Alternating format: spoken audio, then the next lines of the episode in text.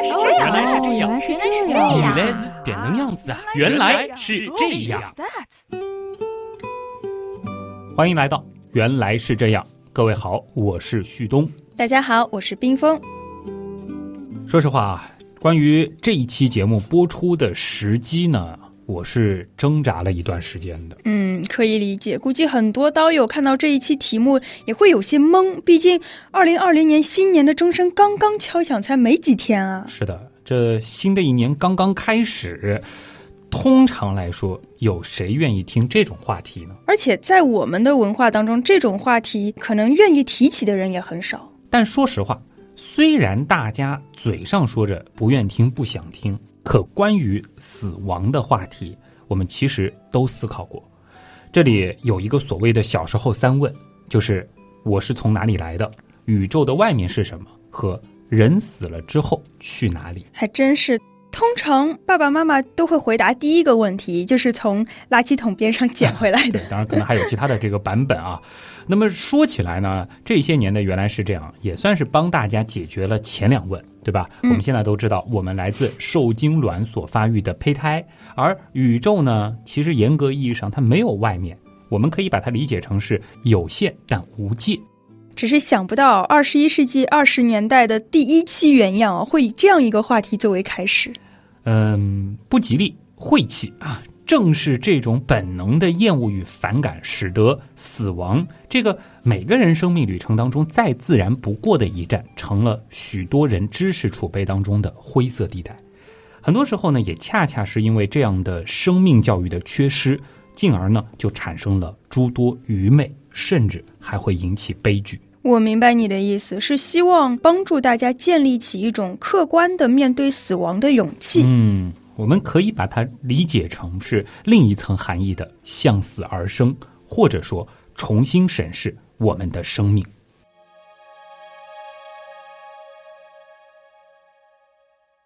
冰峰，对于死亡，你最好奇的是什么？死亡，我觉得第一个，我们为什么会死亡，或者说生物它为什么会死亡？啊，这是属于非常经典的原样式问题。嗯，那其实还有第二个好奇的地方，就是呃我们在知道自己总有一天会死这个残酷事实的时候，就会关心死了之后我们会去哪里呢？或者说有没有所谓的死后的世界？有同感啊，可能每一个人知道这样子的一个结局之后，都会想在这之后的事情。那么这个问题呢，可能也是讨论更多的啊，而且宗教界会更加的关注。毕竟，包括我们在内，以及听节目的所有人都还没有死过。对，因为死过的人他也不会复活过来，然后告诉我们他看到了什么，死后的世界到底是什么样子的。是，哎，可能你自己都没有注意到啊，你刚才其实是点到了一个非常重要的关键词，而这恰恰也是死亡不同于疾病或者残疾的区别。哦这也是为什么我们会对这种现象、这个状态那么好奇的根源我刚说什么了？——复活。哦，我们似乎都同意，死亡这个过程是不可逆的。生物死亡了，那就是死亡，它不存在复活这么一回事儿。当然啦，需要指出的是啊，这里的复活呢，是指肉体和精神的同时复活。当年那期《我是谁》里面曾经脑洞过的，所谓科技发达之后，我们可以复制人的记忆、情感等等的思想活动，然后再拷贝到一个克隆人的脑中，那种复活太过科幻，这不在我们考虑的范围内。嗯，所以你就是想强调死亡它是一个不可逆的过程。对，也就是说，死亡和存活这两个是相对的、对立的关系。对，所以呢，在讨论死亡之前，接下来呢，我们需要花很长的时间来做一件非常重要的事情，那就是我们要讨论一下如何去定义死亡。对，因为如果没有这个明确的定义，可能后面的讨论就没有什么意义，都是在空谈了。是的。那么在你心中啊，怎么去定义死亡？或者说更具体点儿，你怎么去判断一个人是不是死亡了？我觉得首先吧，肯定这个人的心脏是停止跳动了，呼吸也停止了，我喊这个人，他也不会有任何的反应。嗯我知道有一些比较原始的神经反射，比如说按压眼眶会有疼痛的反射，这样子的压眶反射它应该也会消失。嗯但是我觉得最重要的还是心脏停止吧，就像心电图上面会呈现一条直线。哎，没错，这个画面其实经常也能够在影视作品当中看到，而且呢，呃，一旦想要用镜头语言表达这个病人死亡了，通常呢就会把这个镜头落在他边上的心电监护仪屏幕上，直到心电图变成一条直线。嗯，但是很多时候我们会看到这个心电图长长的直线后面会出现微小的跳动，然后跳动越来越明显，奇迹就出现了。对这个毕竟是在影视作品当中嘛，否则这个戏剧就没有张力了啊。话说回来，其实刚才我们谈到的就是经典的死亡判断标准，或者用学术点的说法是一个动物不再存活的强烈指示，这就包括了呼吸停止、心脏停搏啊，所谓的没有心率、苍白僵直。提醒一下啊，接下来的这个部分呢，可能会引起大家的不适，你呢可以按一下暂停键，等你做好心理准备了，那就继续听下去。哇，其实我觉得这整期节目大家都应该做好心理准备再来听。行。那么，如果大家做好准备的话，我们就继续啊。前面提到的这些现象呢，通常发生于死亡后的十五到一百二十分钟。再之后呢，由于尸体较低部位的血液沉淀，就会出现尸斑。在尸斑形成的同时，由于死亡以后体温的下降，这就产生了湿冷。通常情况下呢，体温一般会平稳下降，直到与环境温度相同。那么再接下来就会出现尸僵。哦，这么多尸体，我感觉我的脊背都开始发凉了。嗯，尸体的四肢呢会变得僵硬，难以移动或摆动。当然，关于这个现象为什么会发生，建议大家不要问我为什么，因为关于发生尸僵的原因，法医学界呢正在探讨当中，尚没有统一的定论。不过呢，主要是和 ATP 有关。OK OK，可能也没有什么人很想问这个问题吧。好啊，那么其实还有一个特征，以前的节目当中也说过，那就是会出现腐烂。这是在微生物作用下，尸体分解为简单形式物质的过程，并且呢会伴随着强烈难闻的气味。其实你前面说的这些阶段都是一系列的连锁反应吧？是的，内在的联系呢是这样的：因为呼吸，心脏停止，阻止了空气和血液、血液和身体组织间的氧气交换，这也就阻止了我们体内的能量代谢。而能量代谢呢是人生命活动的基础，没有了能量代谢，我们将不能产热，所以体温会慢慢下降，直到达到环境稳定。嗯，就出现了你刚刚说的湿冷。对，那没有了能量，我们的骨骼肌呢就将不能收缩，所以呢就出现了之后的这个强直，也就是尸体僵硬。嗯，就是我们说尸僵。对，那么由于动脉血管管壁有肌肉层，也会出现强直，所以呢血液啊会被挤压到静脉血管中。静脉管壁通透性提高，这就出现了血液会在重力作用下，在尸体较低部位的沉淀。这就是尸斑的形成。对，那这也是为什么在经典的死亡判定标准当中，呼吸停止和心脏停搏那是最重要的两个指标。你前面提到尸斑的时候，我就想说啊，这个在法医学里面太重要了，而且在很多侦探小说里面也经常会出现，像是尸斑啊、尸僵啊，还有尸温这些，嗯都是可以用来判断或者推断死亡时间的。哎，这里其实非常推荐大家去听一下《极客秀》的第十二期啊，很早的一期节目，法医刘宁国老师来的那期。话说回来啊，其实冰峰刚才提到了一个非常好的概念，叫做死亡时间。那现在请问啊，死亡是一瞬间发生的，还是一个过程？呃，以前学英语的时候有一个英文单词是死亡叫 die 嘛，它是一个瞬间的动词，是不存在进行时的，所以应该是一个瞬间过程。但是在英语里面，其实还有一个说法叫 I'm dying。嗯，这是个语法点，对吧？对对对，它的点就在于 dying 并不是说我正在死，而是说我将要死，是个将死的一个状态。嗯，所以其实是用进行时的时态来代表将来时，所以这个理解的话，死亡应该是一瞬间发生的。嗯，到底是英语学霸、海归人士啊，这个理据令人信服啊。那么在经典生理学的理论当中呢，死亡确实是一个瞬间发生的过程，或者呢可以说是一个事件。这个事件呢代表着生命的结束。Event，嗯，那么在这样一个前提之下呢，我们回到死亡时间这个概念上，就是怎么来确定死亡这一瞬间的时间点，就成了一个理所应当的问题。其实，在临床上啊，遇到病人去世呢，都会有这样一个程序，会给病人做一张心电图，看到心电图呈一条直线，同时心电图机器呢会在心电图纸的一角打印当前的北京时间。那么在临床实践当中呢，这个时间就代表了病人的死亡时间。那你前面提到了经典生理学理论，我感觉有点像聊相对论还有量子的时候有经典物理的这种意思在，所以这个概念是已经过时了吗？倒不能说是过时了，只是说呢，它有进步的空间。怎么说呢？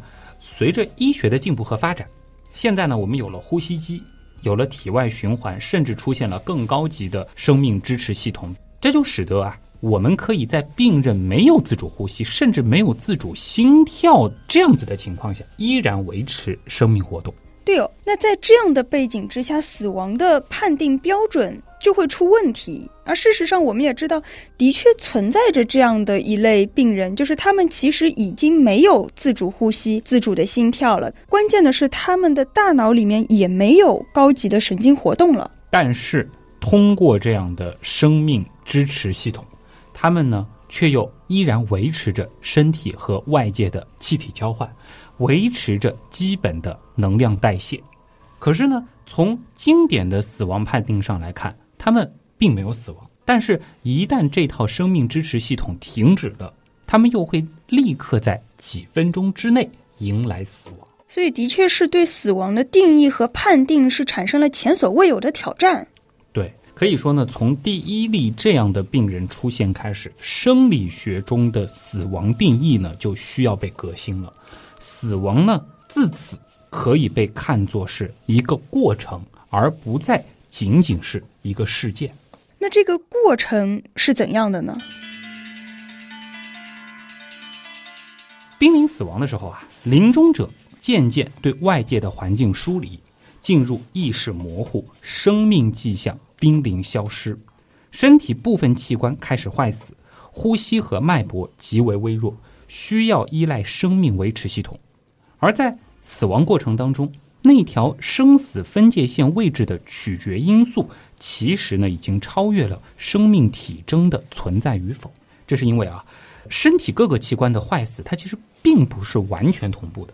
大脑可能早已没有了意识这样的高级生命活动。对，呼吸还有心跳中枢都是位于脑干的，所以是仍然有可能在工作。对，熟悉大脑的你应该是知道他们这样子的分工啊。那么一旦这个部分坏死，呼吸呢会立刻停止。又由于心肌细胞啊，它是存在着自律性的，也就是说，它可以再自我跳动一段时间。那么在这个过程当中，如果我们给予临终者相应的支持系统，那都可以维持经典意义上的生命。据我所知，以现在的技术，如果愿意并且条件允许的话，可以维持的时间还不短。是的，可是作为万物之灵的我们，以大脑为基础的高级生命活动，或者说脑活动的存在与否，是不是才是我们是否存在的意义之所在呢？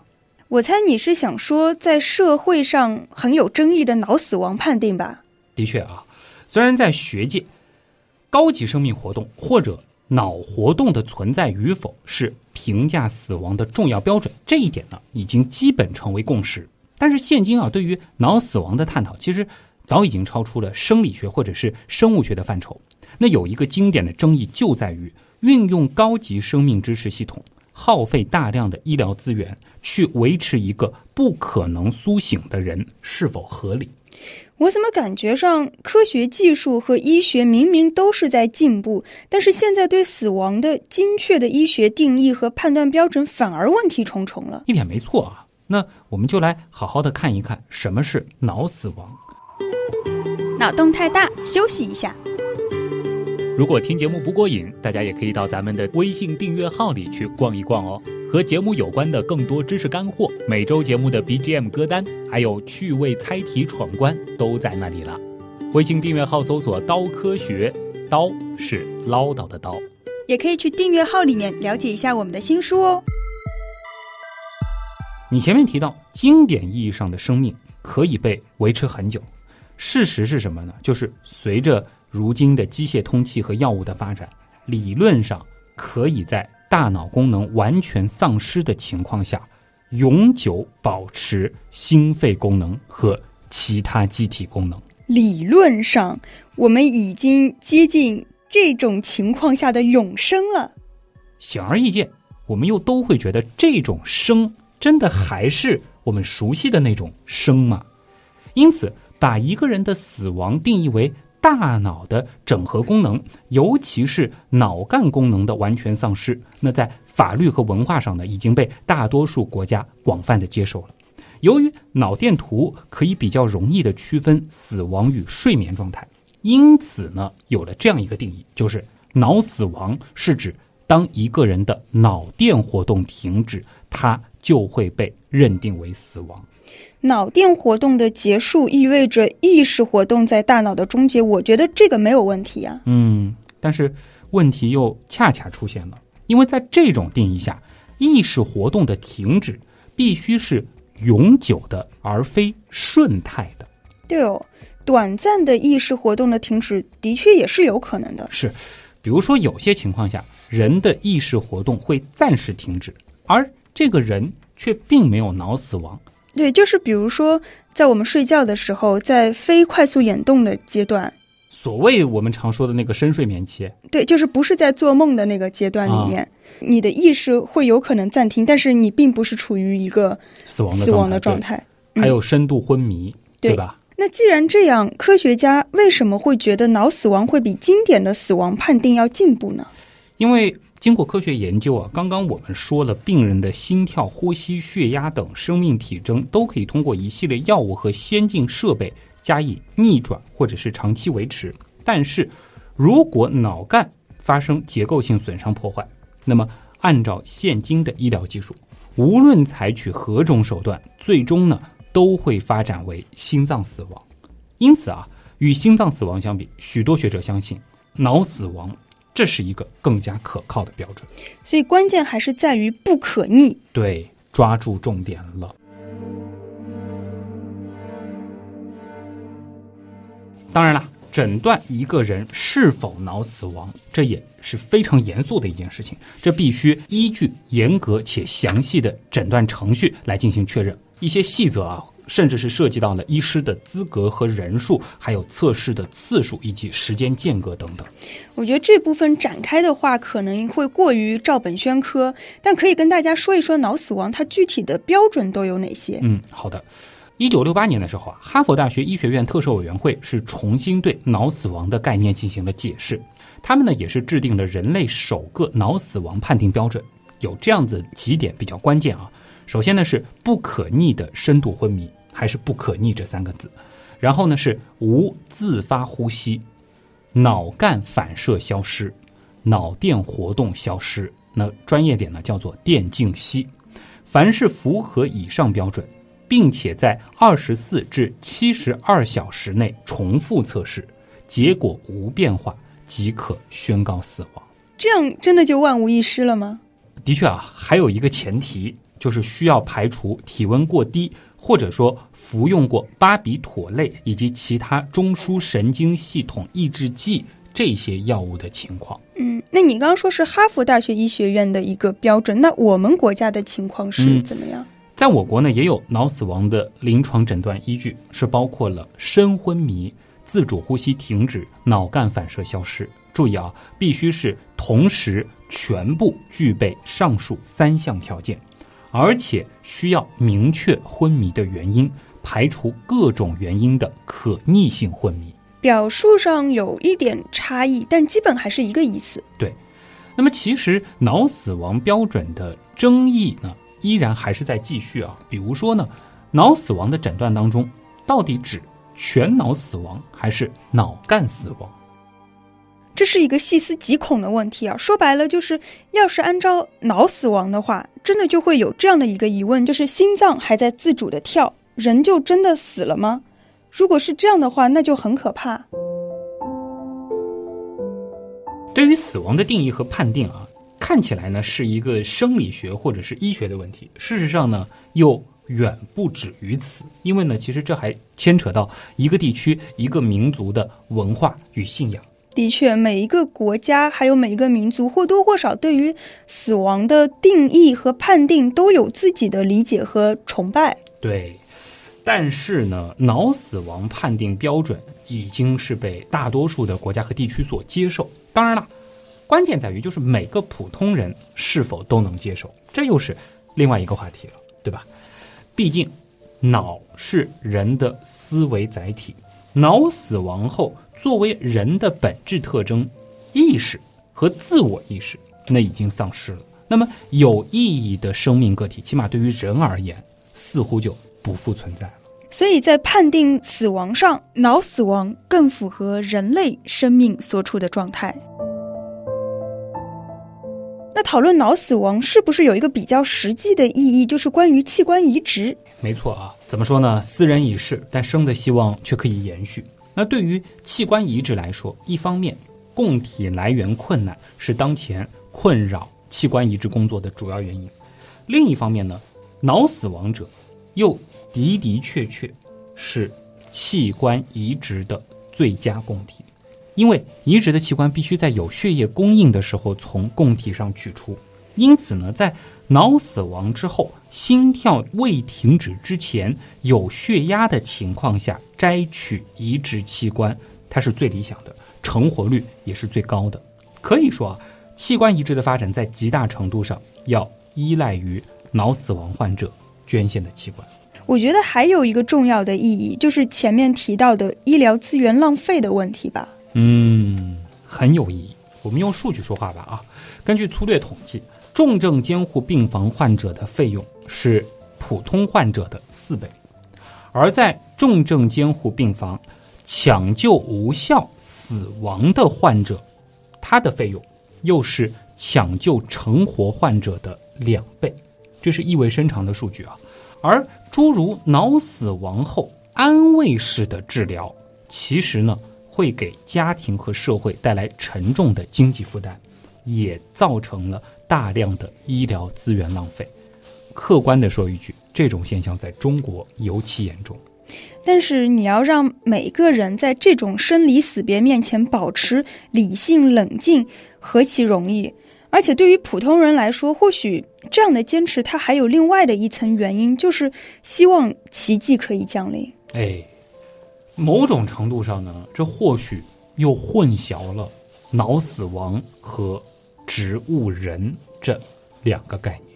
对，因为我们在新闻上经常会看到沉睡了很多年的植物人突然有一天苏醒了，被唤醒了，而且这也是影视作品里面非常经典的桥段嘛。理解你的意思，引申出去的话，其实还有更加深层次的不安。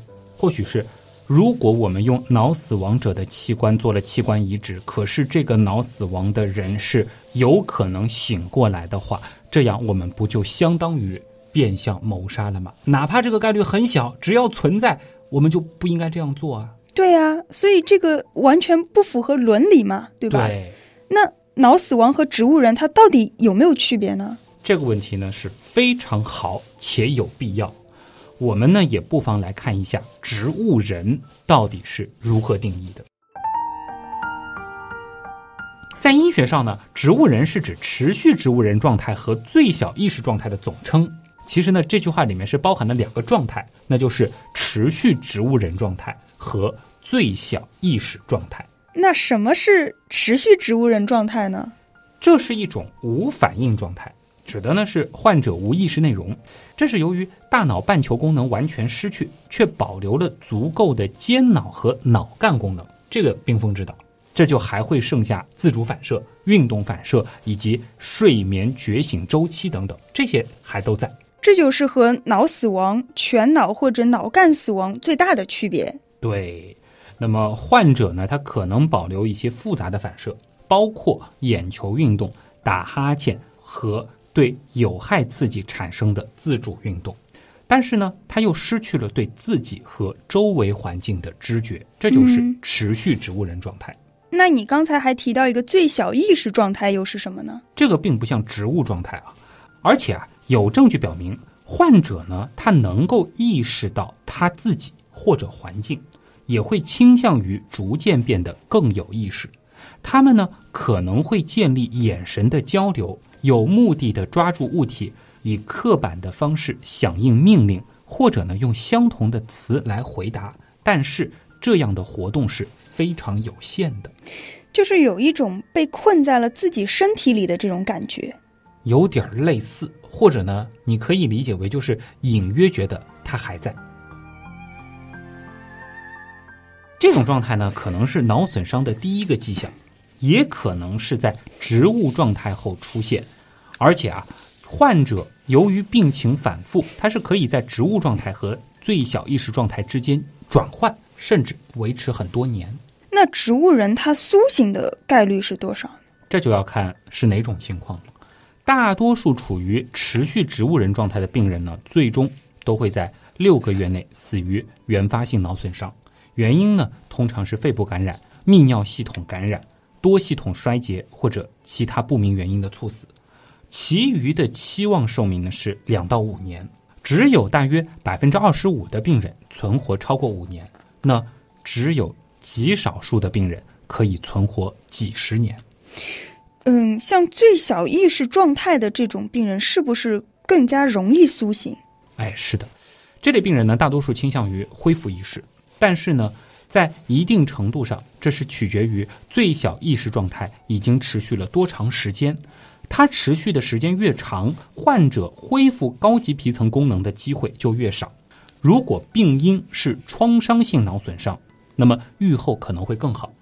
客观来说啊，昏迷多年之后，其实患者极少能恢复清醒，从而被新闻媒体报道，哎，说是这个植物人醒了，而且多数情况下呢，他们是仅有有限的意识。嗯，我明白了。相比较于脑死亡，植物人跟它的区别就在于脑干功能是完好的，嗯，生命体征可以维持，而且以大脑皮层为基础的高级思维活动也是有可能恢复的。但是脑死亡病人脑干的功能受损，是无论如何都不可能恢复意识的。对，大家要知道，一旦诊断为脑死亡，那就意味着不可能醒过来，同样意识也就不可能恢复。额外说一句啊，在美国，拥有大脑活动或者复原大脑活动的能力。这是在法律上成立为自然人的必要条件之一。显然啊，一旦确定了脑死亡，那么这个人也就失去了成为自然人的条件，当然也就不受自然法的保护。所以呢，在这个时候切断生命维持设备是不会导致任何刑事或民事责任。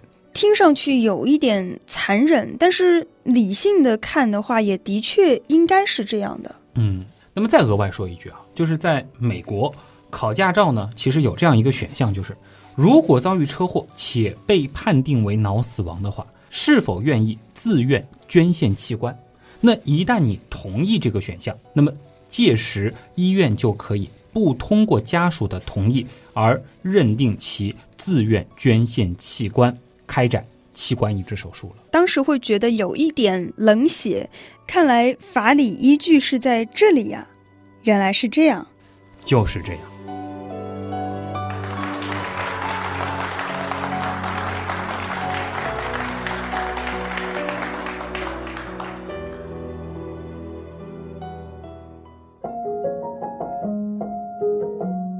现死亡这个话题不仅仅是一个生理学或者是生物学讨论的概念，这是已经可以谈论到法律层面了。对，光是死亡的定义和如何去判断死亡，就是一个非常大的问题。对，哎呦，忽然意识到我们为什么会死亡，以及死后的世界是什么样子的。冰峰最开始提的这两个问题，今天好像都还没来得及回答哦。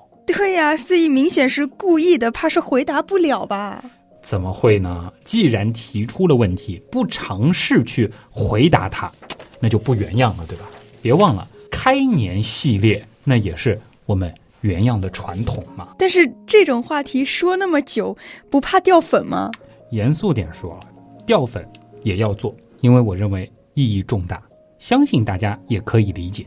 另一方面呢，其实这一期我们是从生理学的角度去说明了死亡的定义和判定，而在下一期呢，我们将会真正去讨论那个所谓的死后世界。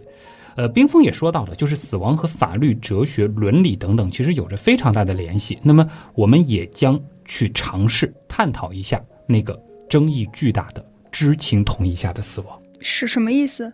安乐死。哦，又是沉重。但是很有必要的讨论。对，那么顺便再做个友情提醒啊，就是说听下一集之前呢，请各位刀友可以去回听一下当年的那期《我是谁》，因为下一期按照文案作者的说法，可以理解为是《我是谁》的续集。所以这次的作者是？对，已经说到文案作者了嘛？这次的作者是有些年头没在原来是这样当中以文案作者的形式出现过的。游神了啊，游医生。这里呢，其实也想转述一下游医生的一段话啊。其实一直很想去做这样一个系列的节目，生死这道题呢没有标准答案，只是想引发大家的思考而已。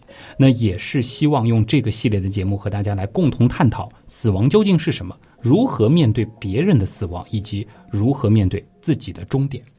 而针对近期发生在医生身上的惨剧，其实他还有话要说，就是我们对待生命的态度，就是我们对待死亡的态度。生命呢，应该被每个人所尊重，无论贫富贵贱。